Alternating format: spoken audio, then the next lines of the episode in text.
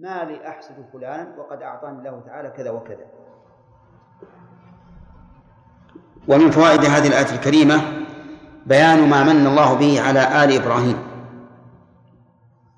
من الكتاب والحكمة والملك العظيم. فمثلا التوراة والإنجيل كلها كتاب وحكمة. والملك العظيم من أعظم من ترونه أعطي ملكا من بني إسرائيل؟ سليمان عليه السلام. فإنه أعطي ملكا عظيما حتى قال هب لي ملكا لا ينبغي لأحد من بعدي لعظمته. ومن فوائد الآية الكريمة أن الله عز وجل له التصرف في ملكه بما يشاء فإنه يقبض ويبسط. لقوله فقد آتينا آل إبراهيم وآتيناهم ملكا عظيما. ثم قال الله تعالى فمنهم هذا درس الليلة فمنهم من آمن به ومنهم من صد عنه منهم الضمير يعود على آل إبراهيم. يعني ليس كل آل إبراهيم تقبلوا هذا الكتاب وهذه الحكمة وهذا الملك. منهم من آمن به. ومن هنا للتبعيض.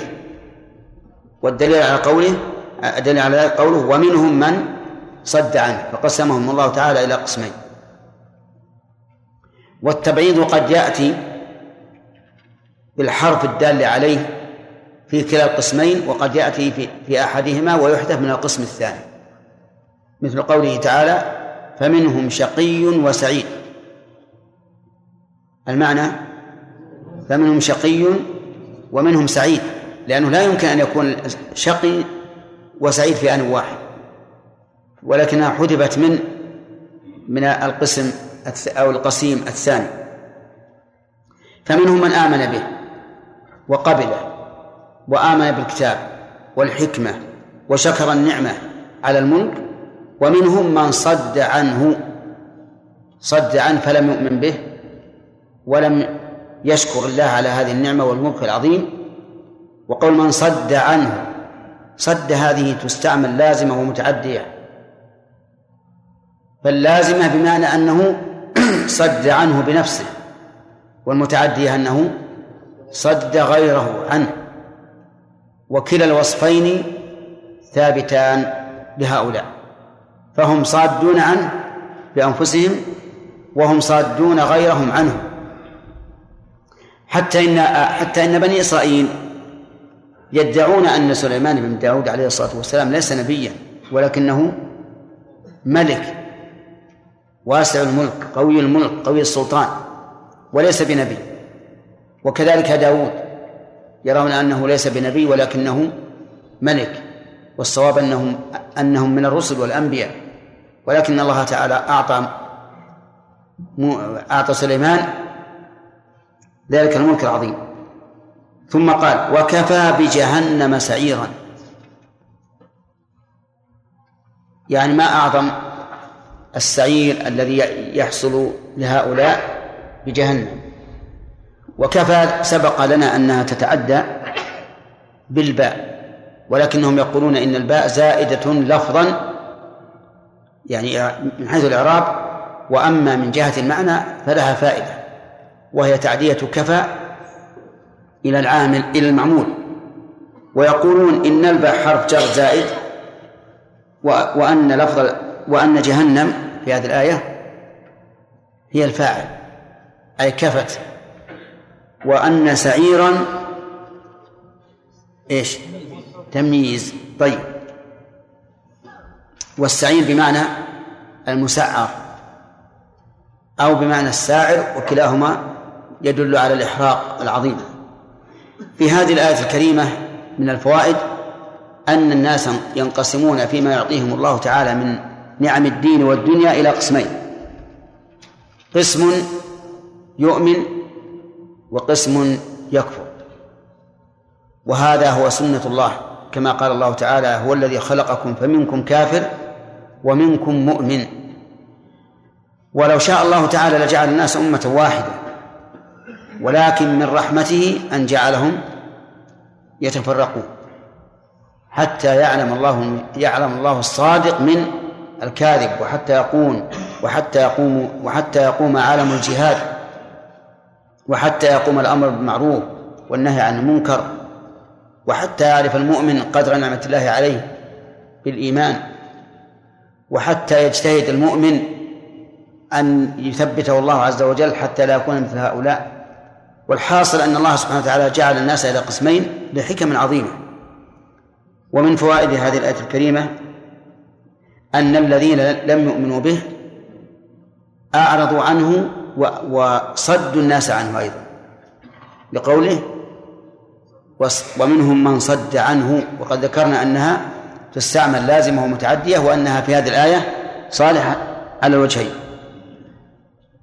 ومن فوائد الآية الكريمة تعظيم إحراق النار لقوله وكفى بجهنم سعيرا ومن فوائدها أن من صد عن ما أعطاه الله من الكتاب والحكمة فإنه يكون من حطب جهنم والعياذ بالله. ثم قال إن الذين كفروا بآياتنا سوف نصليهم نارا.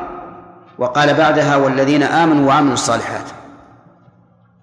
وهكذا طريقة القرآن مثاني. يعني إذا جاء ذكر أهل النار جاء ذكر أهل الجنة. إذا جاء ذكر المتقين جاء ذكر المجرمين وهكذا. حتى يكون الإنسان سائرا إلى الله بين الخوف والرجاء وحتى لا يمل لو كان الكلام على نسق واحد. قال إن الذين كفروا بآياتنا سوف نصليهم. كفروا بها أي جحدوها وأنكروها. وأصل المادة كفر من الستر والتغطية ومنه سمي الكفر الذي هو غلاف طلع النخل. وقوله بآياتنا يشمل الآيات الكونية والآيات الشرعية. فمن الكفر بالآيات الشرعية تكذيب الرسل وعدم الالتزام بما جاءت به الرسل من الشرائع ومن الآيات الكونية الكفر بالآيات الكونية أن ينسب هذا الكون إلى غير الله أو يقول إن الله إن أحدا أعان الله فيه أو يقول إن أحدا له فيه شرك. كل هذا من من التكذيب بالآيات. ومن ذلك من ينكر ومن ذلك إنكار الكسوف أن يكون وقع إنذارا من الله عز وجل وتخويفا. لأن بعض الناس يقولون إن الكسوف سببه أمر عادي وليس من أجل أن يخوف الله به العباد وهذا كفر يعتبر نوعا من الكفر وليس كفرا مخرجا عن الملة لكنه نوع من الكفر.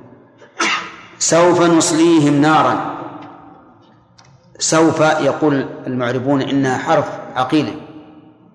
حرف إيش؟ تسويف. يعني تدل على تحقق وقوع الشيء لكن بعد زمن. لأن التسويف بمعنى التأخير. ومنه قولهم سوف في التوبة. سوف بالتوبة يعني أخرها. فمعنى سوف يعني أنهم سوف يصلون لكن بعد زمن. وقوله نصليهم نارا أي نجعلهم يصلونها حتى تحرقهم. كلما نضجت جلودهم بدلناهم جلودا غيرها ليذوقوا العذاب. كلما نضجت النضج معناه بلوغ في, في الكمال يعني أنها إذا نضجت من الاحتراق واحترقت فإنها تبدل جلودا غيرها غير الأولى لأن الأولى احترقت وزالت. لماذا؟ ليذوقوا العذاب أي الألم. لأن الجلد إذا احترق صار حائلا دون بقية الجسم فلا فلا يحسون بالنار. لكن إذا بدل بجلد آخر جديد حينئذ أحسوا بحر النار أعاذنا الله وإياكم منها. فهم كلما نضجت بدلناهم وكلما حرف شرط يدل على التكرار.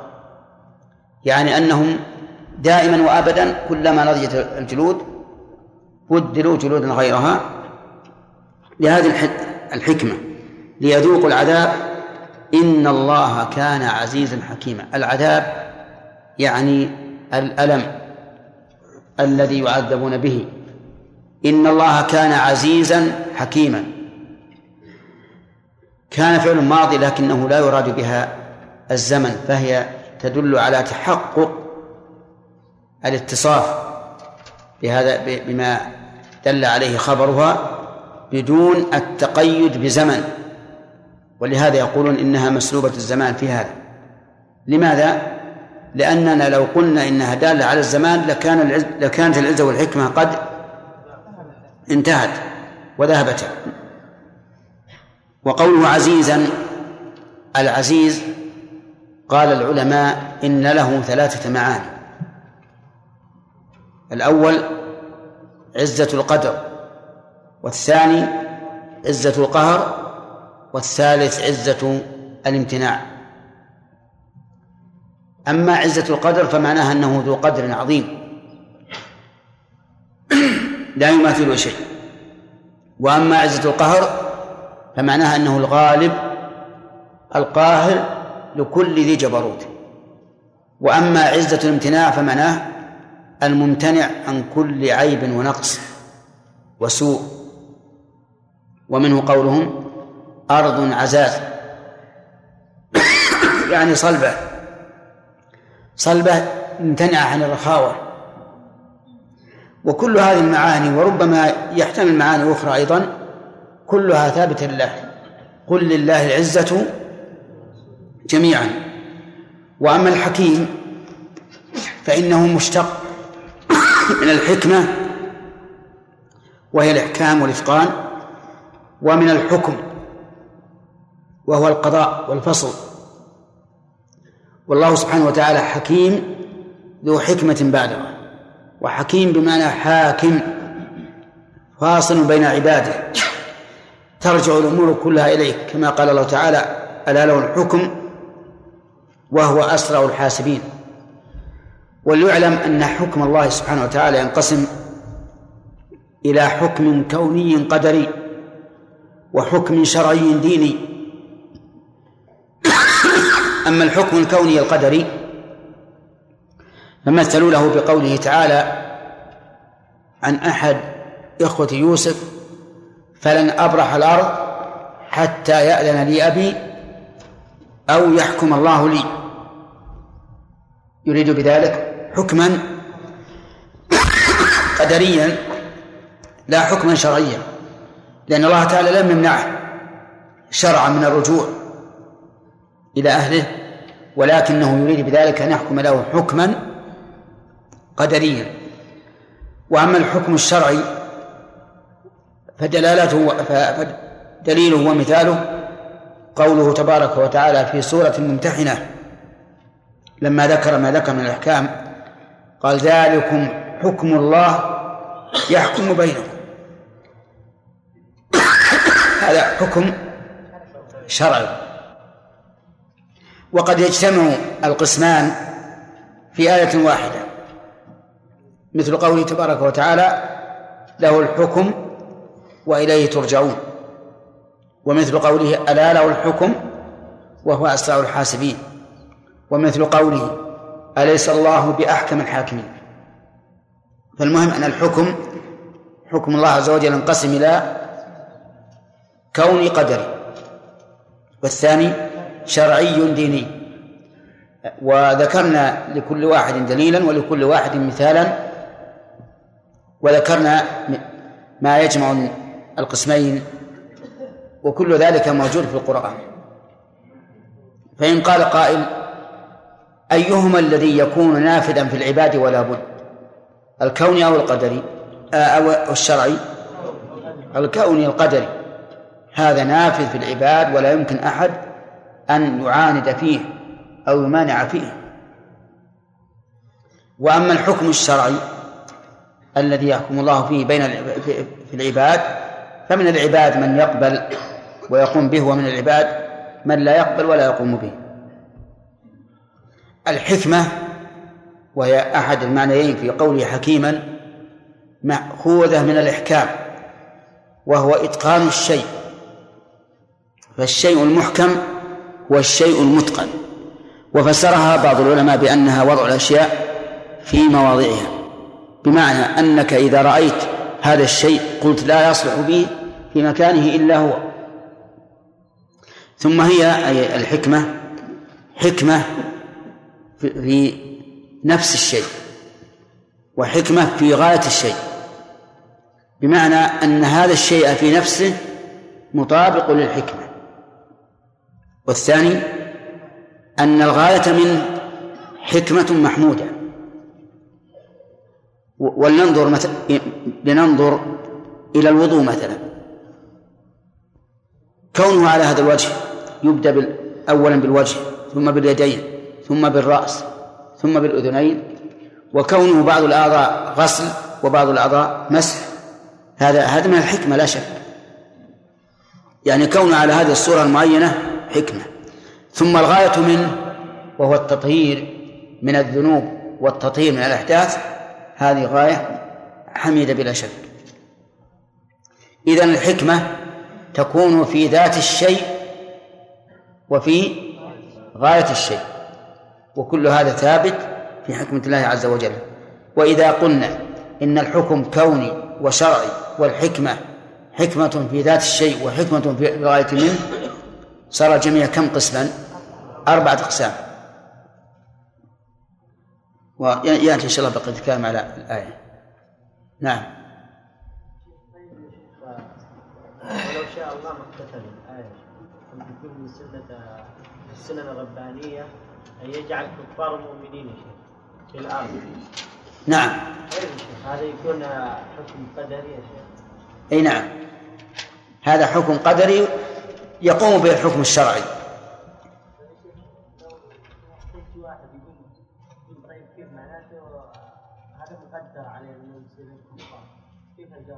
كيف؟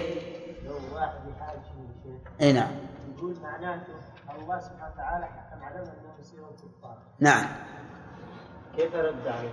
نرد عليه بقوله تعالى ولو علم الله فيهم خيرا لأسمعهم ولو أسمعهم لتولوا وهم معرضون في الليلة الماضية تكلمنا عن القدرية والجبرية وقلنا كل واحد منهم له شبهة أليس كذلك؟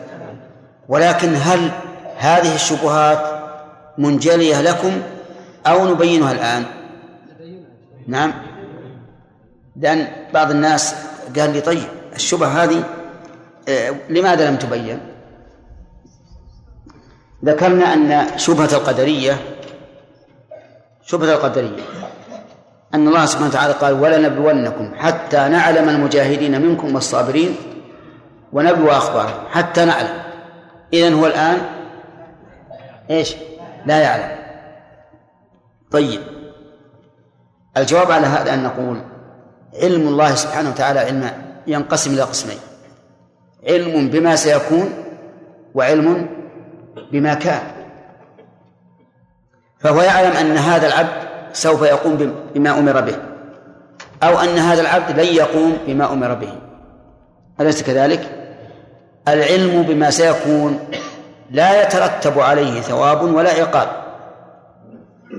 لأن الم... لأنه لم يوجه إلى المكلف شيء فيه. فلا يترتب عليه ثواب ولا عقاب. والثاني علم بإيش؟ بما كان. هذا هو الذي قال الله تعالى حتى نعلم أي حتى نعلم الشيء كائنا واقعا وحينئذ يترتب عليه إيش؟ الجزاء الثواب أو العقاب.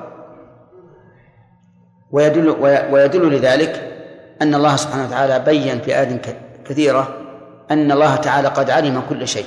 ألم تعلم أن الله يعلم ما في السماء والأرض؟ إن ذلك في كتاب إن ذلك الله إن ذلك على الله يسير. وقال تعالى في آية الصيام علم الله أنكم كنتم تختانون أنفسكم. وقال علم الله أنكم ستذكرونهن وهم لم يذكروهن بعد ستذكرونهن. فالحاصل أن نقول العلم ينقسم إلى ما هما؟ علم بما كان وعلم بما سيكون. ما الذي يترتب عليه العقاب أو الثواب؟ العلم بما كان. وهذا هو المراد بقوله حتى نعلم المجاهدين منكم والصابرين. ولهذا قال بعض العلماء يعني فسره بقوله حتى نعلم علم ظهور. يعني علم وقوع الشيء بقينا في الجواب عن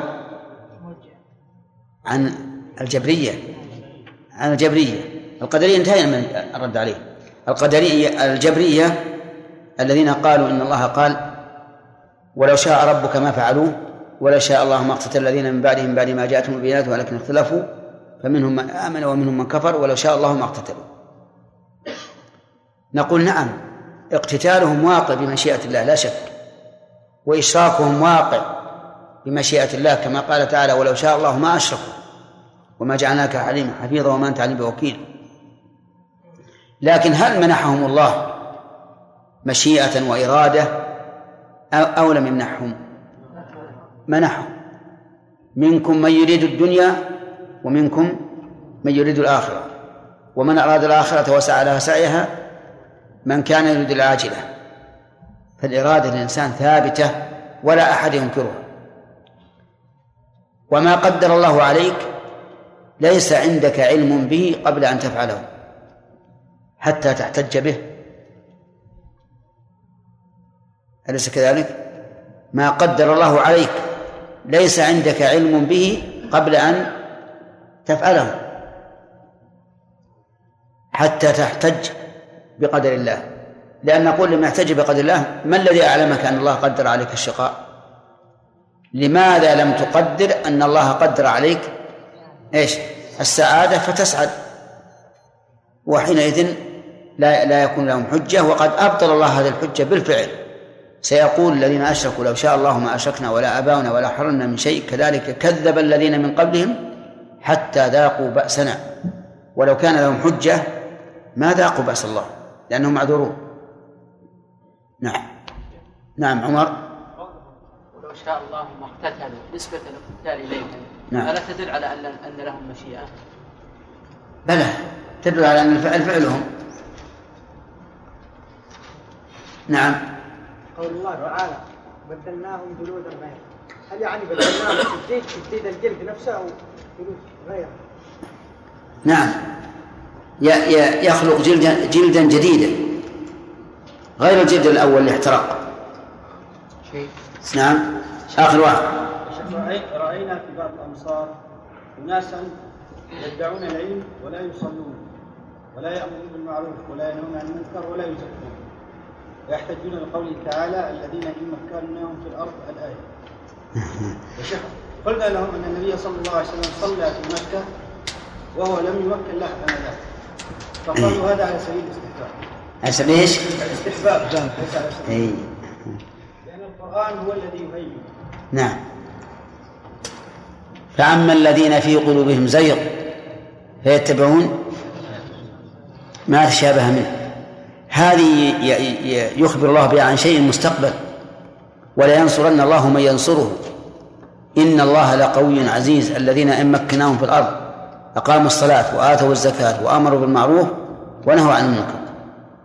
فيقال لهؤلاء إن الله وعد الذين ينصرون الله بهذا.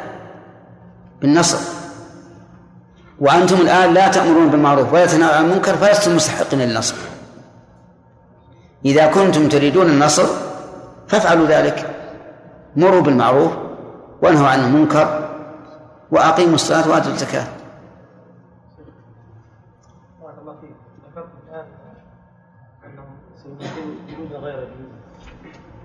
طيب هل ستكون اجسامنا يوم القيامة هي الاجسام التي عليها الان؟ إيش؟ اجسامنا الآن التي نحن عليها الآن يعني الأجسام هذه هل ستكون يوم القيامة هي هي؟ لا تكون أع... تكون أعظم أعظم. يعني نقول ستون ذراعا أعظم. يقول جاء في الحديث الصحيح أن ضرس الواحد منهم مثل جبل أحد والعياذ بالله. توسع أبدانهم لأجل شدة العذاب. شيخ لو أورد علينا قدر الشبهة وقال قال تعالى ولو شئنا لآتينا كل نفس هداها ولكن حق القول إلى أملأن جهنم من الجنة والناس قدري ولا جبل؟ جبل نعم.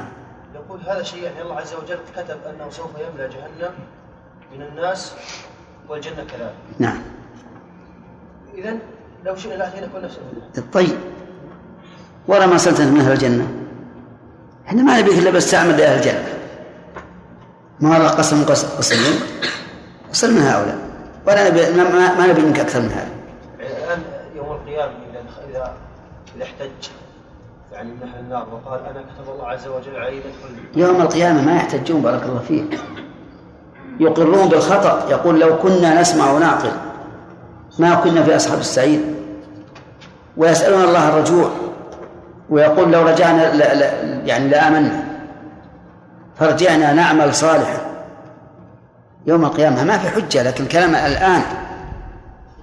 ما يضرب هذا كفا على وجهه من؟ هذا الجبل والله إن, إن أعطيته كفا على وجهه وقلت والله أنا مجبر على هذا ما في مانع. نعم.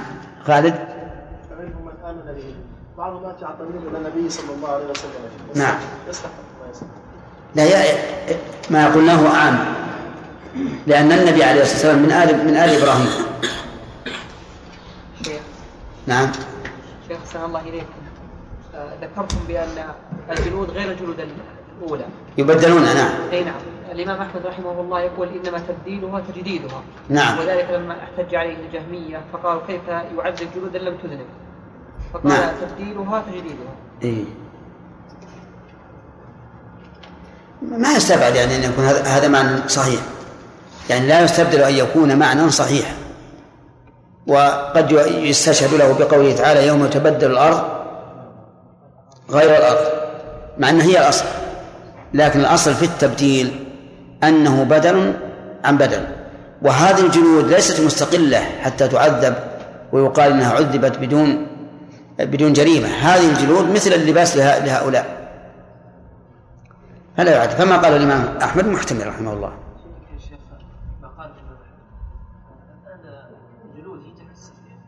الآن؟ كيف تعذب وهي لم الإنسان هو الإنسان هو اللي يشعر بالعذاب والجلد يقول الآن الأطباء بالسعاد ما أدري هل هل مؤكد ولا لا. إن اللي داخل الجلد ما هو ما, ما يتألم. ما يتألم. وأن الألم للجلد فقط. يعني عكس ما تقول أنت. نعم. والله جعل الجلد يتألم لأجل أن يحس الإنسان بما بما يصيبه لكن اغرز الإبرة الآن أول ما توجس في الجلد لكن في اللحم الداخلي ما تحس به. ثم من نعمة الله إن اللحم الداخلي ما فيه إحساس. لو في إحساس واتجه اقطعها الخبز تمشي مع الأمعاء الدقيقة يقدر الواحد ينام. الآن لو تجي ذرة على على جلده ما يستطيع. لو تمشي ذرة على جلده وهو نائم ما يستطيع يجي- ما يجيه النوم. لكن ما بالك بالأشياء هذه؟ أنها تجري في, في, في, ال- في الأمعاء الدقيقة. نعم. ولهذا من حكمة الله سبحان الله العظيم كل ما تأمل الإنسان في حكمة الله رأى العجب العجاب. إذا صار هذا هذا الطعام متهيأ للخروج أحس به الإنسان.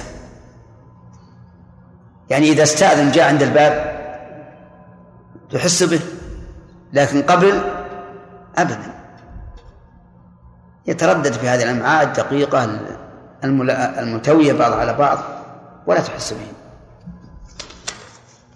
هذه أظن السياق. تسجيل أن ينقلوا هذا الرد على القدرية والجبرية إلى درس البخاري كتبه إمداد. ها؟ مسلم؟ أو مسلم لأن القدر كلام عليه ورد في صحيح مسلم أي نعم المهم إلى الدرس الذي تكلمنا فيه هذا طيب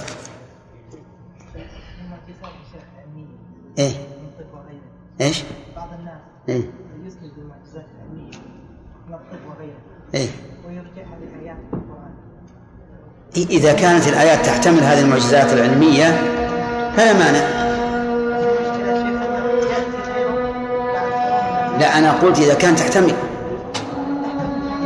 أما إذا كان مجرد وهم فلا. يعني مثل لما وصلوا إلى القمر قالوا إن هذا يدل عليه قوله تعالى آه يا معشر الجن والإنس إن استطعتم أن تنفذوا مقدار السماوات والأرض فانفذوا. هذا مو صحيح. ها؟ لا لابد من ثبوت الدلالة. وإلا فلا يجوز. الله أكبر الله آه السلام عليك أيها النبي. هذا دعاء. السلام علينا وعلى عباد الله الصالحين. دعاء. اللهم صل على محمد اللهم بارك على محمد. أعوذ بالله من عذاب جهنم. كل هذه دعاء. وكذلك بين السيدتين اللهم اغفر رب اغفر لي وارحمني. كلها جملة دعائية. ها؟ هذا النزي يقول هل يعتد بشهادة المرأة الواحدة في رؤيته إلى رمضان؟ الجواب نعم. يعتد بها لأنها خبر ديني كما لو أخبرت بغروب الشمس مثلا.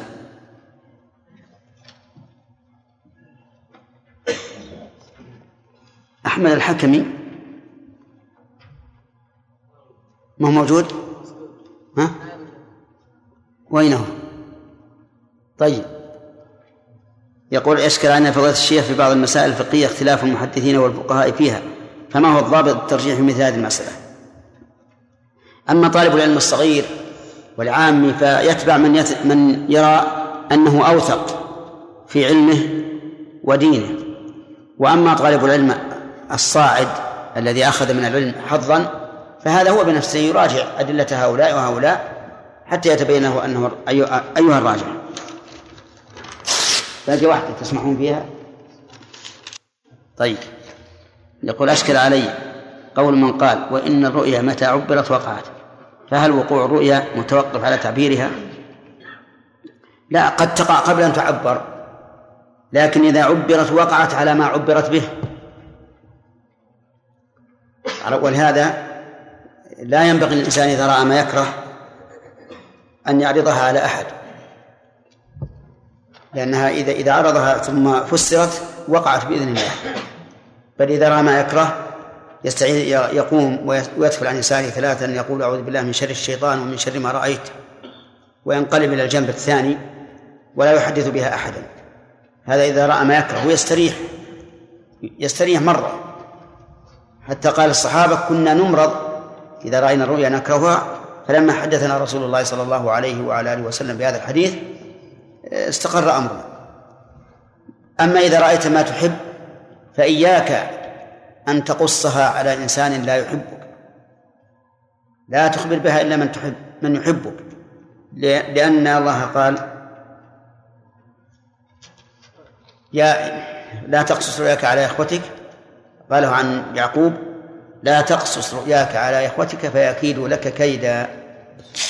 نعم. كيف؟ يعقوب يقول في يوسف. لا يعرضها الشيء اللي يكره لا يعرضها الش... لا أعوذ بالله لا أبدا اللي تكره لا ت... لا تذكرها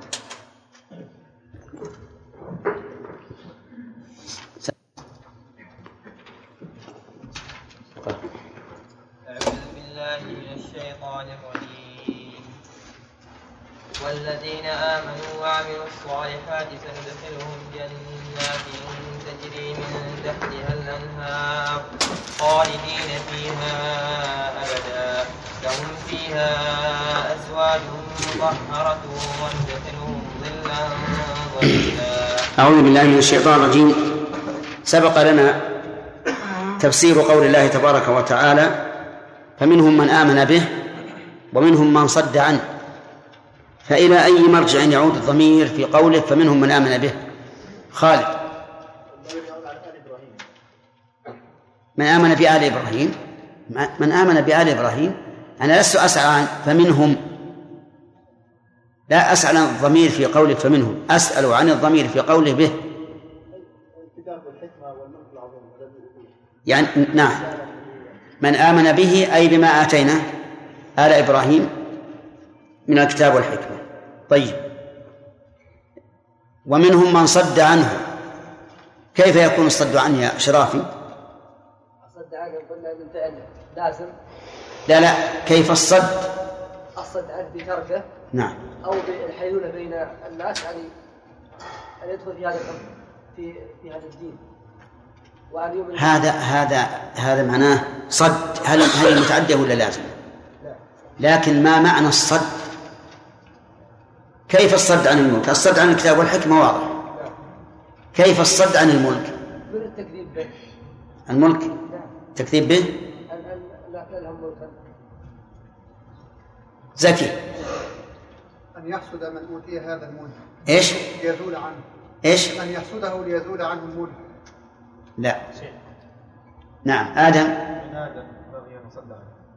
لا بأس لكن الملك كيف يكون الصد عنه؟ لم الله عز وجل على تمام. هذا اللي ذكرناه لكم. قلنا الصد عن الكتاب والحكمة التكذيب وعدم وترك العمل. الصد عن الكتاب والحكمة التكذيب أو الاستكبار. الصد عن الملك كيف؟ أن لا يقوم بشكره ولا يعطوه حقه. طيب. قال الله تعالى إن الذين كفروا بآياتنا سوف نصليهم نارا. ما معنى نصليهم؟ إيش؟ نجزيهم. لا. نؤتيه نؤتيهم. ندخلهم. من وصل يا شيخ. نوصلهم. يجعلهم يصلونها. يعني نحرقهم بالنار. أي نعم طيب. كلما نضجت جلودهم بدلناهم جلودا عليهم. ما معنى النضج؟ إيش؟ إيه.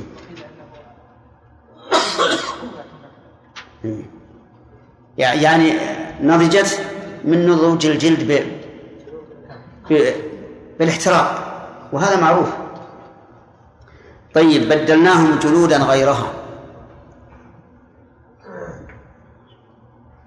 ما معنى التبديل هنا؟ هل المعنى أن هذه الجلود تعود حية بعد النضج رحمك الله أو أنه يخلق لهم جلود أخرى؟ يحتمل المعنيين. تحتمل معنيين على المعنى الأول بدلناهم جلودا غيرها هل لها نظير؟ رحمك الله.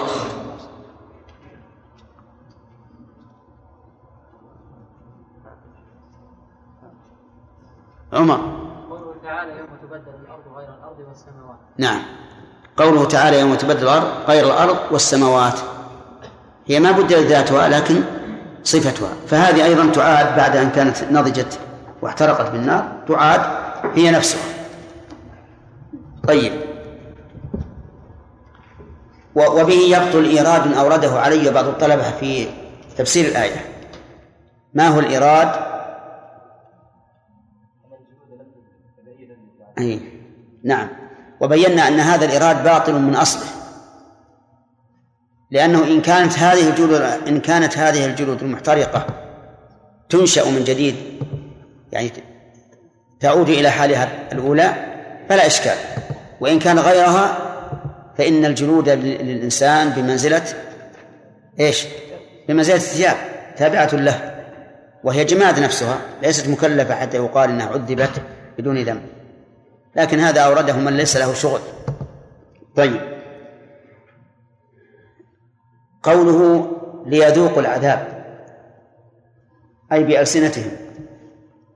يذوق العذاب؟ أي نعم. لا إذاقة العذاب في جميع البدن. مم. كيف جل يعني يذوق العذاب من جميع جهات الجسم. أليس الذوق باللسان؟ ذوق الطعام والشراب وما أشبه ذلك ولا طيب. لكن إذاقة العذاب هنا تكون من جميع أنحاء الجسم لأن يكون الجلود تغطي جميع الجسم. إيه. فيكون من جميع أنحاء الجسم ليكون العذاب أكمل هذه فيها فائدة بلاغية. مم. وهي التهكم بهؤلاء الكفار كيف؟ كأنه جعل العذاب شرابا لذيذا أو اكلا جميلا. يتلذذ به عبر الذوق لأن اعظم ما الانسان يعني عن تحقق هذا الشيء كما يتحقق الإنسان اللقمة إذا ذاقها أو الشراب إذا ذاقه. طيب. إن الله كان عزيزا حكيما. آه هذا الاسم من أسماء الله عز وجل. له عدة معاني. العزيز أو الحكيم. ها؟ العزيز أو الحكيم. العزيز. آه، العزة ثلاث معاني. نعم. عزة قدر وقهر وامتناع. طيب. عزة. عزة قدر وقهر وامتناع. عزة القدر أن الله تعالى ذو قدر وشأن عظيم. نعم. أن الله ذو قدر وشأن عظيم. عزة القهر أن الله تعالى قهر كل شيء وغلب كل شيء. نعم. عزة, عزة الامتناع أن الله تعالى ممتنع عن كل نقص وعيب. أحسنت ولهذا قال ابن- قال ابن القيم لما. لما ذكر هذه المعاني الثلاثة قال فالعز حينئذ ثلاث معاني. طيب. الحكيم هل هي من الحكم أو من الإحكام؟ خزرج. من المعنيين. من الحكم ومن الإحكام. طيب. هذا صحيح. الحكم دل طرف. نوعان. نعم. مثال الأول. شلون؟ حتى يحكم الله.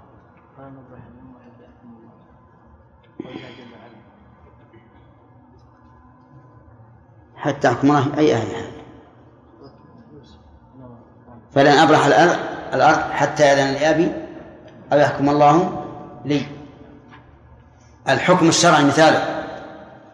لا لورا. ذلك الفصل لا يحكم بينهم في سورة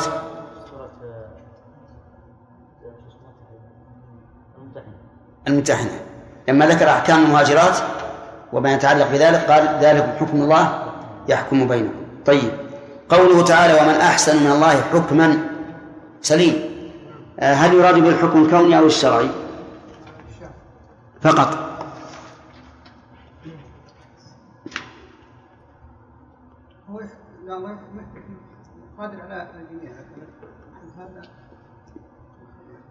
أفحكم الجاهلية يبغون؟ ومن أحسن من الله حكما لقوم يوقنون. نعم. أي نعم. يراد بالمعنيين جميعا أو المعنيان جميعا صح. طيب. آه، الحكمة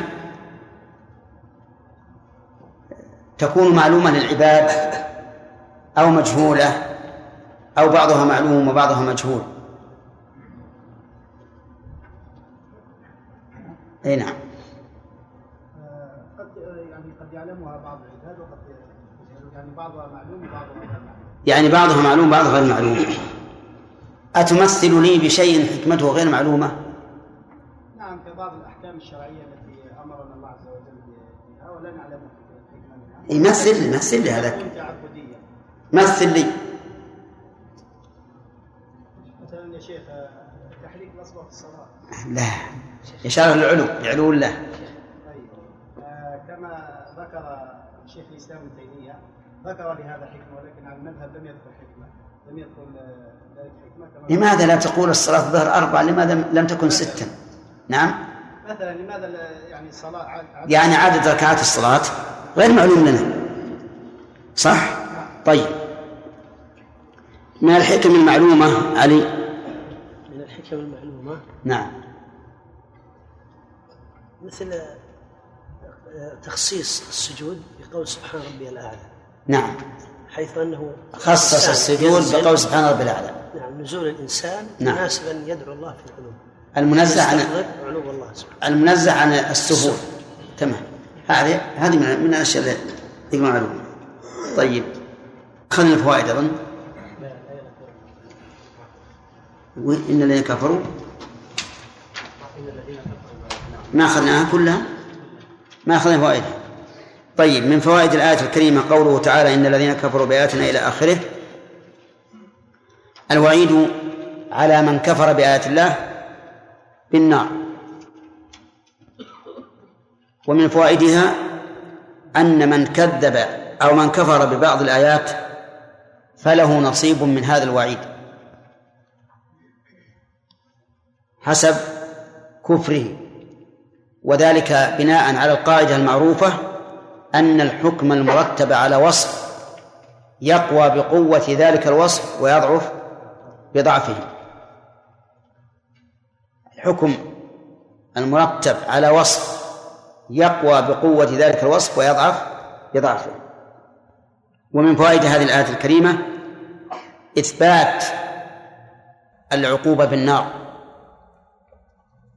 ويتفرع عليها وجوب اعتقاد ذلك لأن الخبر صادر من عند الله عز وجل وهو أصدق القائلين سوف نصليهم نارا.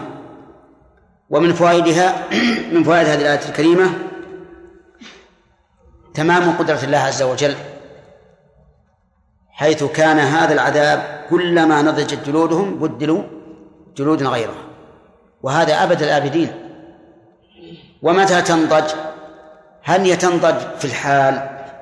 يعني أو تبقى مدة ليزداد ألم ألمهم لأنكم تعرفون أن اللحم إذا كانت النار قوية ينضج بسرعة والعكس بالعكس. فهل هذه الجلود تنضج بسرعة ثم تبدل أو أنها تبقى متألمة لمدة الله أعلم بها ثم تبدل؟ نقول هذا خبر عن غيب. والأخبار عن الغيب لا يجوز أن نتعدى أكثر مما أخبرنا به. فنقول إذا نضجت إذا نضجت الجلود بدلوا جلودا غيرها. أما هل آه، هل تأخذ زمنا كثيرا قبل أن تنضج فهذا ليس إلينا. ما ندري. ربما تأخذ زمنا كثيرا وربما تأخذ زمنا قليلا. لكن القاعدة في الأمور الغيبيات إيش؟ أن نقتصر على ما ورد كمية وكيفية وزمنا وقدرا كل شيء. لا نتعدى. ومن فوائد هذه الآية الكريمة أن الإحساس إنما يكون في الظاهر لقوله كلما نضجت جلودهم فهي التي يقع عليها العذاب والعياذ بالله. هذا هو الظاهر. وربما يقول قائل إن العذاب قد يكون حتى على الداخل لكن لما كانت الجلود هي التي تباشر النار أعاذنا الله وإياكم منها ذكر حالها ويستشهد لذلك بقول النبي صلى الله عليه وعلى آله وسلم في أبي طالب أنه في ضحضاح من نار وعليه نعلان من نار يغلي منهما دماغه. وغليان الدماغ على شك أنه من شدة إيش؟ من شدة الحرارة. فهذا يدل على أنه كل البدن والعياذ بالله يناله هذا هذا هذه الحرارة لكن ذكر الجلود لأنها المباشرة حيث أنها هي الظاهرة.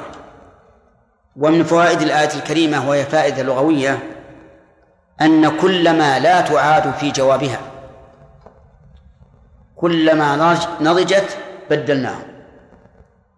خلافا للغة الأخيرة العرفية العصرية المعصورة وهي يقولون كلما جاء زيد كلما جاء عمرو. هذا غلط غلط على اللغة العربية. كلما حرف شر تأتي في أول الجملة ولا تعاد في الجواب. عرفتم؟ مع أن مع أنه نسمع هذا الكلام كلما حصل كذا كلما حصل كذا. نسمعه من أناس يعني نعتبرهم من أهل اللغة ومع ذلك يخطئون هذا الخطأ الفاحش. ومن فوائد الآية الكريمة إثبات الحكمة لله عز وجل في أفعاله. من أين تؤخذ؟ من قوله ليذوقوا العذاب. وهكذا كلما رأيت لام التعليل بعد حكم كوني أو شرعي فإنها تفيد إثبات الحكمة لله عز وجل. والعجيب أن قوما من أهل الملة ومنهم الأشاعرة ينكرون الحكمة لله ويقولون إن أفعال الله وأحكام إن أحكام الله الكونية والشرعية لمجرد المجيء المشيئة وليس لها حكمة. فأنكروا أشرف أو ما هو من أشرف صفات الله عز وجل وهي الحكمة. لأن ضد الحكمة السفه. وسبحان الله عن السفه. وإذا قررنا هذا التقرير وهو أن كل حكم معلل باللام فإنه دليل على ثبوت الحكمة. صارت أدلة الحكمة لا تحصى كثيرة جدا. وإنما أنكروا الحكمة قالوا لأنه إذا فعل لحكمة فقد فعل لغرض يعود عليه بالنفع. والله سبحانه وتعالى منزه عن ذلك. سبحان الله كيف زين الشيطان هذا التركيب؟ إذا فعل لحكمة فالحكمة غرض. ومن فعل لغرض فهو محتاج إليه والله تعالى منزه عن ذلك. فيقال إن الله عز وجل يفعل الحكمة يفعل لحكمة لا لنفع يعود عليه ولكن لنفع يعود على العباد. ليس ليس لشيء يعود إليه نفسه أبدا.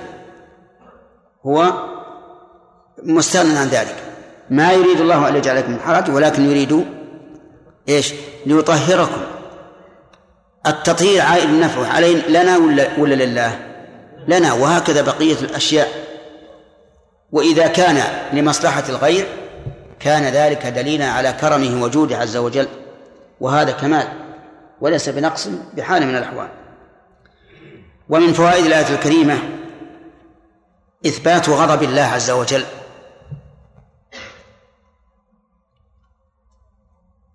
من يؤخذ؟ من أين يؤخذ؟ نعم لأن العذاب هل عذبهم عن رضا؟ عن غضب لكن هل الاستدلال بهذه الآية على الغضب من باب الاستدلال باللفظ أو من باب الاستدلال باللازم نعم الثاني لأن لا يمكن أن يعذب من يرضى عنه فإذا كل آيات فيها إثبات الوعيد فإنها تدل على الغضب لأن الله سبحانه وتعالى إنما يعذب لأنه يغضب هذا الشيء.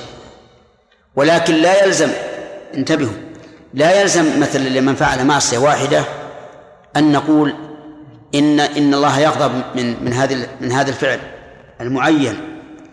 لا لأن الفعل المعين لا نثبت له الغضب المعين إلا إلا بدليل. وإلا لو قلنا إن كل فعل محرم يعني إثبات الغضب لصارت جميع المحرمات كبائر. لأن ما ما ثبت به الغضب فهو من كبائر الذنوب كما ذكر ذلك أهل العلم.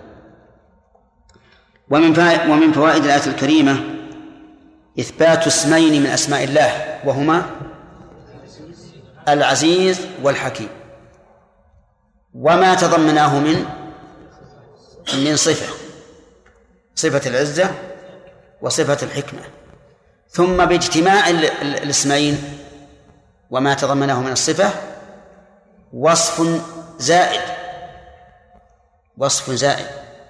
وذلك لأن من له العزة والغلبة قد تأخذه العزة بالإثم فلا يكون في تصرفه حكمة. فجمع الله بين إيش؟ بين العزة والحكمة ليتبين أن عزته عز وجل لا تنافي الحكمة خلافا لما يكون من الخلق. فإن الإنسان إذا غلب وانتصر ربما يتصرف تصرفا ينافي الحكمة. إذا يؤخذ من الجمع بين الاسمين معنى آخر زائدا على ما دل عليه كل اسم على حدة وهو أن عزة الله عز وجل مقرونة بالحكمة. وكذلك حكمته مقرونة بالعزة. لأن الإنسان قد يكون ضعيفا فتكون الحكمة أن يتضاعف وأن يستدل. ولكن الله عز وجل منزه عن ذلك. عرفتم هذا ولا لا؟ إذا كان الإنسان ضعيفا فالحكمة أن يستدل أمام القوي أو أن يقوى أمامه. لا الأول. الآن لو دخل الإنسان على الأمير لو دخل الإنسان على الأمير. هل هو على طول يقول يا فلان أنت ظلمتني ما أعطيتني حقي؟ لا أو الحكم يقول أطال الله بقاءك على طاعته أيها الأمير المحترم الموقر المعظم. نعم. ويأتي بأشياء تسهل الأمور. هذا هو الثاني. لكن حكمة الله عز وجل مقرونة بإيش؟ بالعزة. إذن قرن العزة بالحكمة له فائدة وقرن الحكمة بالعزة كذلك له فائدة. ولما ذكر الله سبحانه وتعالى حال أهل النار أعاذني الله وإياكم منهم قال والذين آمنوا وعملوا الصالحات. والقرآن مثاني تثنى فيه المعاني إذا ذكر فيه أهل النار ذكر فيه أهل الجنة وإذا ذكرت النار ذكر الجنة وإذا ذكر الحق ذكر الباطل وهكذا وهذا هو أحد المعاني في قوله تعالى الله نزل أحسن الحديث كتابا متشابها مثاني يقول عز وجل والذين آمنوا وعملوا الصالحات ومثل هذا التركيب موجود في القرآن بكثرة. يقدم الله الإيمان على العمل الصالح لأن العمل الصالح مبني على الإيمان. فعمل بلا إيمان لا فائدة منه. فالمنافقون يعملون يذكرون الله ويصلون ويتصدقون ولكن ليس عندهم إيمان فلا ينفعهم ولهذا يقدم الله عز وجل الإيمان على العمل الصالح لأن العمل الصالح إيش؟ مبني عليه فما هو الإيمان الذي يكثر ذكره في القرآن؟ الإيمان فسره النبي صلى الله عليه وعلى آله وسلم بقوله أن تؤمن بالله وملائكته وكتبه ورسله واليوم الآخر والقدر خيره وشره فالذين آمنوا بهذه الأصول وعملوا الصالحات عملوا الصالحات. قال بعض المعربين بل بعض النحويين أيضا إن الصالحات صفة لموصوف والتقدير الأعمال الصالحات. لأن لماذا؟ قال لأن الصالح وصف والوصف لا يفعل وإنما الذي يفعل هو الموصوف. هكذا قال. وعندي أنه لا حاجة لذلك. عاملوا الصالحات ما دام الأمر معلوما فلا حاجة أن نقدر ونقول إن عملوا مسلط على الصالحات. فما هي الأعمال الصالحة؟ الأعمال الصالحة ما جمع ما كانت خالصة لله صوابا في شريعة الله. يعني ما كان خالصا صوابا كما قاله الفضيل بن عياض. ما كان خالصا صوابا يعني ما ما جمع بين الإخلاص لله والمتابعة لرسول الله صلى الله عليه وعلى آله وسلم. فمن عمل عملا أشرك فيه مع الله غيره ولو يسير رياء كان عمله غير صالح. ومن أخلص لله لكن على غير شريعة رسول الله صلى الله عليه وعلى آله وسلم كان عمله غير صالح. يقول والذين آمنوا وعملوا الصالحات سندخلهم جنات تجري من تحتها الأنهار. السين هنا للتنفيس. وأنتم ترون الآن أن أصحاب النار قيل فيهم سوف نصليهم وأن أصحاب الجنة قيل فيهم سندخلهم. فهل هذا من باب اختلاف التعبير وأن معنى الحرفين واحد؟ قال ابن هشام كذلك معنى الحرفين واحد. وقيل بل معناهما مختلف وأن السين تدل على القرب وسوف تدل على المهلة. السين تدل على القرب وسوف تدل على المهلة وهذا هو المعروف وهو الأصح. فإذا قيل كذلك فلماذا جاءت جاء الوعيد بالنسبة لأهل النار بسوف ولأهل الجنة بالسين؟ الجواب على ذلك أن أهل النار يفسح لهم لعلهم يتوبون. يتوبون إلى الله فيرجعون وحينئذ لا يكون من أهل النار. أما أهل الجنة فإنهم يدخلون الجنة ولكن ما هي جنة الآخرة؟ جنة الدنيا قبل جنة الآخرة. أفمن شرح الله صدره الإسلام فهو على نور من ربه. من عمل عملا صالحا من ذكر أو أنثى وهو مؤمن فلنحيينه حياة طيبة ولا أحد أطيب حياة من حياة المؤمنين أبدا. قال بعض السلف لو يعلم الملوك وأبناء الملوك الذين تمت لهم الدنيا على ما يريدون لو يعلم الملوك وأبناء الملوك ما نحن فيه لجالدون عليه بالسيوف. قاتلون مقاتلة يريدون أن ينالوه ولكن لا يحصل لهم. وقال الشيخ الإسلام ابن تيمية ما يصنع أعدائي بي لما حبس. إن جنتي في صدري. إن جنتي في صدري. وربما يدل على أن أهل الجنة منعمون. أتم نعيم. قوله تعالى لا يذوقون فيها الموت إلا الموتة الأولى. إذا جعلنا الاستثناء متصلا. صار المعنى أن الموتة الأولى التي ماتوها في الدنيا ذاقوها. والنعيم مستمر من الدنيا إلى الآخرة. ولكن أكثر أكثر العلماء يقولون إن إلا الموتة الأولى أن الاستثناء هنا منقطع وأن التقدير لكن الموتة الأولى. على كل حال نقول إنما قال سوف في أهل النار ليمد لهم في الأجل لعلهم يرجعون. فأراهم العذاب وكأنه بعيد. لكن أهل الجنة أراهم النعيم كأنه قريب حتى ينشطوا على العمل وأيضا نقول هم في الحقيقة في جنة. أهل أهل أهل السعادة في سعادة حتى في الدنيا. ولهذا قال الرسول عليه الصلاة والسلام عجبا لأمر المؤمن. عجبا لأمر المؤمن. إن أصابته ضراء صبر فكان خيرا له. وإن أصابته سراء شكر فكان خيرا له. فكل أمره خير. كل أمره خير. إن أصابته الضراء صبر مع الله عز وجل وصبر لله وانشرح صدره. وكما قالت رابعة العدوية لما أصابها جرح في أصبعها أظنه انقطع الإصبع. قالت إن حلاوة أجرها أنستني مرارة صبرها. إن حلاوة أجرها أنستني مرارة صبرها. فالمؤمن المؤمن في الحقيقة حتى وإن يصيب بالمصائب إذا يوفق للصبر ويثيبه الله عز وجل على ذلك ولا كأنه أصيب. وإن أصابته السراء شكر. فزيد في النعمة. لئن شكرتم لأزيدنكم طيب يقول سندخلهم جنات تجري من تحتها الأنهار. المراد بالجنات هنا ما أعده الله عز وجل من الدار الدار الآخرة لهؤلاء لهؤلاء المؤمنين. ولا يحسن هنا أن نقول الجنات جمع جنة وهي البستان الكثير الأشجار. لأن هذا ينقص من شأن الجنة. إذ لا ينصرف إلا إلى بساتيننا هنا في الدنيا. مرة تيبس ومرة تخضر ومرة تفسدها الرياح ومرة تستقيم. لكن إذا قلت الجنات جمع جنة وهي الدار التي أعدها الله سبحانه وتعالى للمتقين فيها ما لا عين رأت ولا أذن سمعت ولا خطر على قلب بشر حينئذ يبتهج القلب ويسر.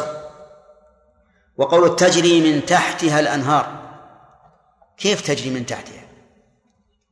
أليس النهر لا يجري إلا من تحت؟ وإن وإن قلت من تحتها يعني تحت الأرض في جوف الأرض مشكل. قال العلماء المراد من تحتها أي تحت أشجارها وقصورها. أنهار مضطردة تحت الأشجار وتحت القصور فهي من تحتها. وهذه الأنهار أصنافها أربعة. كما قال الله تعالى مثل الجنة التي وعد المتقون فيها أنهار من ماء غير آسن. وأنهار من لبن لم يتغير طعمه وأنهار من عسل مصفى من خمر نعم وأنهار من خمر لذة للشاربين وأنهار من عسل مصفى. هذه أربعة أربعة أنهر أو أربعة أنواع من من الأنهار في الجنة. خالدين فيها. خالدين حال. من أي أين صاحبها؟ حال فأين صاحبها؟ الضمير في قوله سندخلهم أي ضمير الهاء. وقول خالدين فيها بين أن هذا الخلود أبدي فقال خالدين فيها أبدا أبد الآبدين. لا منتهى لها. فإذا قال قائل كيف كيف يعيش الإنسان وهو يرى أنه باق دائما في هذا؟ نقول نعم. لأنه كل ساعة تتجدد له لذة ونعيم. كلما رزقوا منها من ثمرة رزقا قالوا هذا الذي رزقنا من قبل وأتوا به متشابها في الدنيا ننتظر ننتظر الموت حتى نرتحل عن هذه الدنيا لكن في الآخرة لا تنتظر الموت. أنت دائما في سرور ونعيم. ولهم فيها ولهم رزقهم فيها بكرة وعشية. فهم في نعيم دائم نسأل الله أن يجعلنا وإياكم منهم. لهم فيها أزواج مطهرة وندخلهم ظلا ظليلا. لهم أي للذين آمنوا وعملوا الصالحات فيها أزواج مطهرة أزواج جمع زوج وهي الأنثى ويطلق على الرجل أيضا. يقال زوج فلانة ويقال زوجة زوج فلان. زوج فلان. صح؟ يعني؟ يعني زوجته. لكن في الفرائض يجب أن تأتي بالتاء. في غير الفرائض لا تأتي بالتاء. لأن الإتيان بالتاء لغة رديئة أو قليلة. نعم. ومطهرة من أي شيء؟ مطهرة طهارة حسية. ومطهرة طهارة معنوية.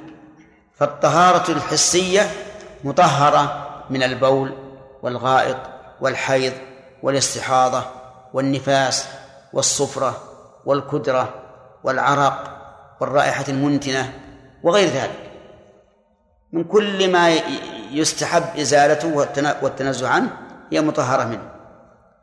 ومطهرة أيضا طهارة معنوية وذلك بأنها خالية من كل خلق سيء. لا غضب ولا تكره للزوج ولا كراهة ولا عصيان ولا كبرار في وجهه. فهي مطهرة من كل خلق من كل خلق رذيل ومن كل أذى وقدر. فالطهارة إذن حسية ومعنوية. اشتكت النساء وقالت الرجال لهم أزواج مطهرة.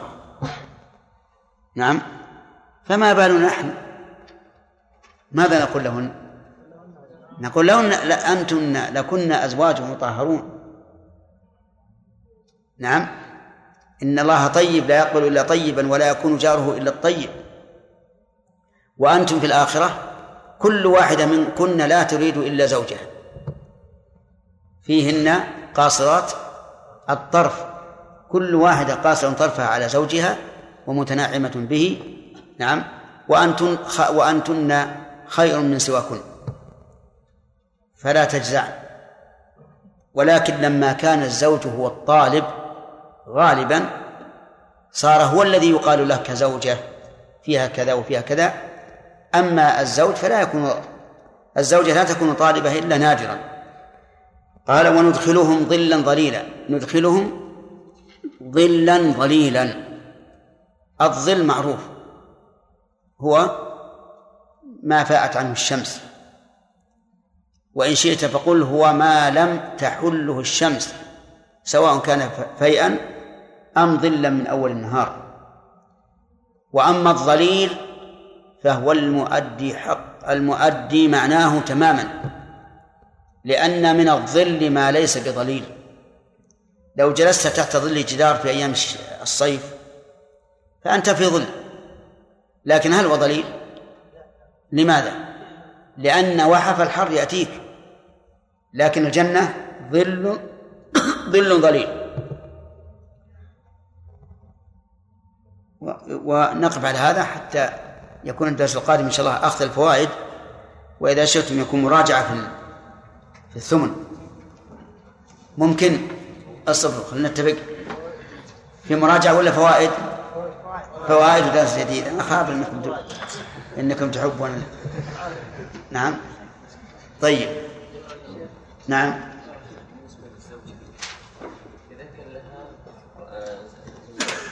نعم. يقول زوجة لها زوجان. زوجة من أهل الجنة لها زوجان في الدنيا. فهل تختار الأخير أو الأول أو من يعاملها معاملة حسنة. الثالث تختار من يعاملها معاملة حسنة لأنه أحسن أخلاقا من من الثاني. نعم. يسر الله له. نعم. نعم. نعم. نعم.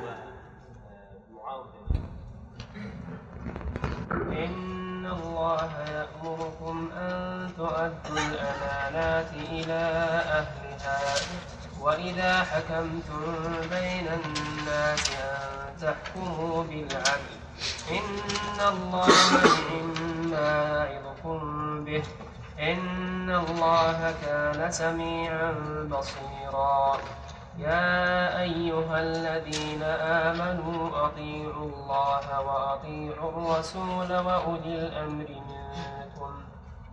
فإن تنازعتم في شيء فردوه إلى الله والرسول إن كنتم تؤمنون بالله واليوم الآخر ذلك خير وأحسن تأويلا. أعوذ بالله من الشيطان الرجيم. قال الله تبارك وتعالى إن الله يأمركم أن تؤدوا الأمانات إلى أهلها. أي فوائد؟ ها؟ الآية الماضية؟ قال الله تعالى والذين آمنوا وعملوا الصالحات سندخلهم إلى آخره. في هذه الآية الكريمة فوائد منها أن الإيمان لا يتم استحقاق دخول الجنة به إلا إذا قرن بالعمل الصالح لقوله والذين آمنوا وعملوا الصالحات. ولهذا يقرن الله سبحانه وتعالى بينهما كثيرا. فمن آمن وقال إنه مؤمن بالله وملائكته وكتبه ورسله لكن لا يعمل صالحا فإن الجنة غير مضمونة له. ولكن من الأعمال ما نعلم أنه لن يدخل الجنة إذا تركها مثل الصلاة. ومن فوائد الآية الكريمة أن العمل لا ينفع إلا إذا كان صالحا. والصالح ما تضمن شيئين الإخلاص لله والمتابعة لرسول الله صلى الله عليه وعلى آله وسلم. وإن شئت فقل الإخلاص لله واتباع شريعته. ليكون هذا أعم إذ أن المعنى الأول قد يتوهم واهم أن المراد بالرسول محمد صلى الله عليه وعلى آله وسلم ولكن المراد أعم من هذا. حتى الذين عملوا الصالحات حين كانت شرائعهم قائمة يدخلون في هذه الآية وغيرها. ومن فوائد هذه الآية الكريمة أن أن الله سبحانه وتعالى وعدهم هذا الوعد المؤكد بالسين. سندخلهم جنات. ومن فوائدها أن الله تعالى عظم نفسه لأنه أهل للتعظيم. في قوله سندخلهم جنات. وقد التبس على النصراني مثل هذا التعبير الذي يأتي من قبل الله إذا كان بهذه الصيغة فظن أن الإله متعدد ولكن هذا من فهمه السيء واتباعه للمتشابه. فإن ذكر الواحد بصيغة الجمع تعظيما أمر معروف في كل لغة. و والوحدانية مفهومة ومعلومة بالضرورة من الأديان وبالفطر السليمة ومن فوائد هذه الآية الكريمة بيان ما في الجنة من النعيم لقوله جنات تجري من تحتها الأنهار. ومن فوائدها أن الجنات أنواع أو أن الجنة من فوائدها أن الجنة أنواع وليست نوعا واحدا يؤخذ ذلك من من أي شيء؟ من صيغة الجمع. جنات تجري من تحتها الأنهار. ومن فوائدها أن أهل الجنة مخلدون فيها أبدا. لقوله خالدين فيها أبدا. وقد أجمع أهل الملة على أن نعيم الجنة دائم أبدا. وكذلك جمهور أهل السنة على أن عذاب أهل النار دائم أبدا. ومن فوائد الآية الكريمة الثناء على الأزواج في الجنة سواء كن من أهل هذه الدنيا أو من من الحور. لقوله لهم فيها أزواج مطهرة. ثم هنا سؤال. لهم جمع وأزواج جمع. فهل يقابل الجمع بالجمع على وجه الإفراد أو الجمع بالجمع على وجه الجمع؟ بمعنى هل لكل واحد زوجة فقط؟ فنقول مثلا لهم أزواج. لو فرضنا عشرة قلنا لكم أزواج. هل المعنى أن أن لهؤلاء العشرة عشر زوجات عشر زوجات فقط أو لكل واحد عشرة. مثل هذا يختلف فيه العلماء. هل يقابل كل فرد بفرد أو يقابل كل فرد بالجميع؟ فمن العلماء من قال يقابل كل فرد بفرد ومنهم من قال يقابل الجميع لكل فرد. لو قلت مثلا أمامي رجال قلت لكل واحد نعم. لكم عشرة دراهم لكم عشرة دراهم هل المعنى أن العشرة توزع بينهم؟ أو المعنى لكل واحد عشرة؟ على الخلاف. فهنا لهم فيها أزواج. هل المعنى لكل واحد أزواج؟ أو المعنى لكل واحد زوجة واحدة؟ لكن الأزواج هنا قوبلت بالجمع. في قوله لهم.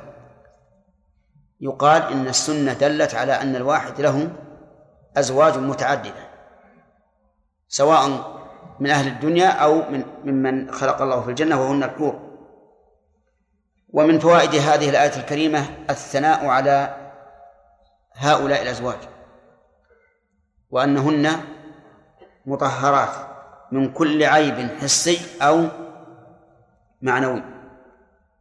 ومن فوائد الآية الكريمة أن الجنة ليس فيها حر وإنما هي ظل ظليل لقوله تعالى وندخلهم ظلا ظليلا وجملة الآية فيها الحث على الإيمان والعمل الصالح لأن الله سبحانه وتعالى إنما ساق بيان إنما ساق بيان نعيمهم حثا على أن نعمل العمل الموصل إلى ذلك. وهل يستفاد من هذه الآية أن أهل الجنة ينعمون في الدنيا وفي الآخرة؟ لقوله سندخلهم لأن السين تدل على القرب. الجواب ذكرنا ذلك في التفسير. وأن أصحاب الجنة هم في الجنة في الدنيا وفي الآخرة. لأنه لا أحد أطيب عيشا من ممن آمن وعمل صالحا. ثم قال الله تعالى إن الله يأمركم أن تؤدوا الأمانات إلى أهلها. إن الله يأمركم أبلغ في التعظيم من قول إني آمركم. لأنها تدل على العظمة. يعني كأنه قال إن الله الذي له الألوهية عليكم وله الحكم عليكم يأمركم أن تؤدوا الأمانات إلى أهلها. والأمر طلب الكف على وجه الاستعلاء. الأمر طلب الكف على وجه الاستعلاء. بصيغة افعل أو ما ينوب منابها. هذا هو الأمر. فقولنا طلب الكف كلمة طلب خرج به الخبر. وكلمة الكف خرج به النهي. لا. طلب الفعل. الفعل خرج به النهي لأن النهي طلب الكف وعلى وجه الاستعلاء خرج به الالتماس والدعاء. وقولنا على وجه الاستعلاء يشمل ما إذا كان الآمر عاليا حقيقة أو مستعليا ادعاء. انتبهوا. فالآن عندنا قيود. طلب خرج به إيش؟ الخبر لأنه ليس بطلب. الفعل خرج به النهي لأنه طلب الترك. على وجه الاستعلاء. خرج به الالتماس والدعاء. رابعا كلمة الاستعلاء ولم نقل على وجه العلو. ليشمل من ادعى العلو وإن لم يكن عاليا في الواقع. مثال ذلك عبد مملوك أسر حرا كريما. فجعل يأمره افعل كذا افعل كذا. قرب لي كذا أبعد عني كذا. أيهما أعلى؟ الحر لا شك.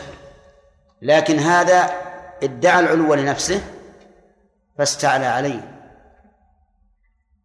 واضح؟ هذا ما هذا هو الأمر. وكل أمر موجه من الله للعباد فالأصل فيه أنه لطلب الفعل وأنه للوجوب. لكن قد تخرج الأوامر عن غير ذلك للقرائن. أن تؤدوا الأمانات إلى أهلها. الأمانات جمع أمانة. وهي كل ما اؤتمن الإنسان عليه من أمتعة ونقود وأقوال وأفعال وغير ذلك. تؤديها إلى أهلها. ومن أهلها؟ أهلها الضابط في ذلك هم الذين أمرت بأدائها إليهم فمثلا إذا قال لك شخص خذ هذه الدراهم أدها إلى فلان. من من المؤتمن؟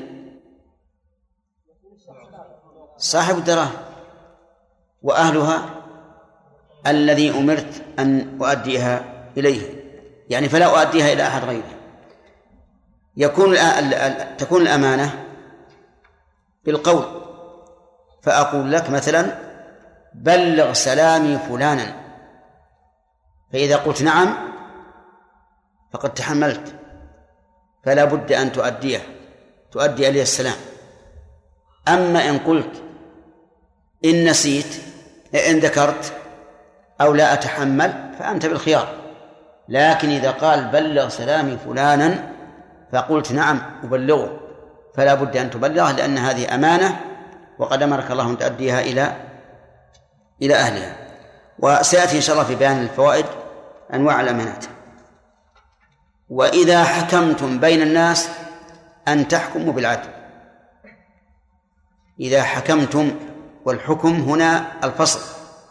يعني إذا أردتم أن تفصلوا بين الناس في مشاجراتهم فاحكموا بالعدل. وبين الناس بين الناس. لم يقيد أناسا دون أناس فيكون عاما حتى لو أراد الإنسان أن يحكم بين أبيه وبين رجل أجنبي فهو داخل في الآية. بين مسلم وكافر هو داخل في الآية لأن الآية عامة بين الناس. أن تحكموا بالعدل. فما هو العدل؟ العدل في الأصل الاستقامة ومنه العصا المستقيمة التي ليس فيها ميل. ولا حكم أعدل من حكم الله. وعلى هذا فالحكم بالعدل أن تحكم بينهم بشريعة الله. هذا هو الحكم العدل. لأننا نعلم أنه لا أحد أحسن من الله حكما ولا أحد أعدل من الله فصلا. فإذا أن تحكموا بالعدل أي بإيش؟ أي بشريعة الله. فإن قال قائل ما وجه الارتباط؟ بين قوله أن تؤدوا الأمانات إلى أهلها وقوله إذا حكمتم بين الناس. نقول لأن الأمانات كالمقدمة بين يدي الأحكام. فمنها مثلا الشهادة. الشهادة ويتحمل الإنسان أن أن يخبر بحق غيره على غيره. هذه تكون مؤداة عند من؟ عند الحكام. فكان تأدية الأمانات كالمقدمة بين يدي الحكم بين الناس. ثم أثنى الله على هذا الأمر فقال إن الله نعم ما يعظكم به. وفي نعم قراءتان نعم ونعم وأصلها نعمم لكن حصل فيها دوام إن الله نعم ما يعظكم به. والموعظة. قال العلماء هي ذكر الأحكام مقرونة بترغيب أو ترهيب. ذكر الأحكام يعني تذكر حكم الله عز وجل مقرونا بترغيب أو ترهيب. إن كان طلبا فهو مقرون بالترغيب وإن كان نهيا فهو مقرون بالترهيب. إن الله نعم يعظكم به. إن الله كان سميعا بصيرا. الجملة هذه استئنافية كالتعليل لا نعم استئنافية كالتحذير والتهديد لما سبق. يعني إن لم تفعلوا فتؤدوا الأمانات إلى أهلها وتحكموا بين الناس بالعدل فإن الله تعالى سميع بأقوالكم بصير بأفعالكم وسيعاقبكم على مخالفاتكم. في هذه الآية من الفوائد طيب. شيخ قول الله عز وجل ظلا ظليلا نعم. الظل لا يكون الا من شيء له ضوء أو حراره نعم. هل في الجنة الشمس والله عز وجل ولا؟ لا يرون فيها شمسا ولا زمهريرا نعم. تكلمنا على هذا في التفسير لكن ما يمكن ما حضرت. ما بيناها؟ نعم. إيش؟ لا ذكرنا ذلك. قلنا إن هذا الظل عبارة عن شيء يحصل من من نور يأتي من قبل العرش. نور. نعم. هذا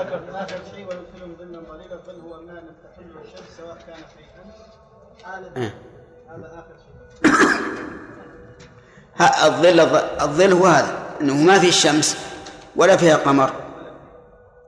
ولا في لكن يقول العلماء إن ذلك يك- يكون من نور يخرج من من عند العرش فيكون هناك ظل الآن تجد أنه لو كان بينك وبين نور الفجر جسم أليس تجد لهذا الجسم ظلا؟ هو هذا. نعم. البخاري احسن الله اليك يسير الراكب في ظلها 100 عام نعم هو هذا. من هذا النوع. إما إما أن الرسول على سبيل التقدير يعني. لو كان لها ظل لسار به كذلك أو من هذا النور الذي يكون كنور الفجر. بعد بعد. صلى الله عليه وسلم تمر تمر إيه تمر تمرا جيء به. فهل يشرع الإعطاء من بيت المال للعاجز عن القيام بالكفارة؟ لا. لا يعطى لأنه إذا كان عاجزا عن الكفارة سقطت عنه. لكن النبي صلى الله عليه وعلى آله وسلم أعطاه لحاجته. لأنه قال والله ما بين لابتيها أهل بيت أفقر مني. وقبل ذلك لا تصدق به. نعم. قبل ذلك لا تصدق به. يعني قبل أن إيه قبل أن يعلم بحاله. كيف؟ يعني لماذا قال الله النبي صلى الله عليه وسلم في أول الأمر تصدق به؟ إيه ظن أنه أن حاله ماشية. ظن أنه ما عنده حاجة ما عليه حاجة. لكنه لا يجد ما, ما يتصدق به لكن أموره ماشية. نعم. قال له الرسول خذ تصدق به لأنه قال لا أستطيع أن أتصدق. يعني ما عنده إلا مقدار كفايته فقط. فقال خذ هذا تصدق به. فلما قال ما في أهل بيت أفقر منه قال تصدق به على أهلك هذا الشيخ إذا جانا رجل مثل حال هذا الشخص نعطيه. نعطيه منين؟ نعطيه من بيت المال. ليش؟ ليكفر يتصدق. نعطيه ليكفر؟ ليتصدق به كما أعطى النبي النبي صلى الله عليه وسلم هذا الرجل. أي نعم. هذا الرجل أعطاه الرسول لحاجته. في الأول قال خذ هذا تصدق به. لأن التمر الذي جاء قد يكون من الزكاة ما ندري عاد من الزكاة ومن غيرها. فإذا. فإذا تبرع له أحد إذا تبرع له أحد من بيت المال أو من عند ماله يتصد يزكي يعني يكفر به ولا بأس أي نعم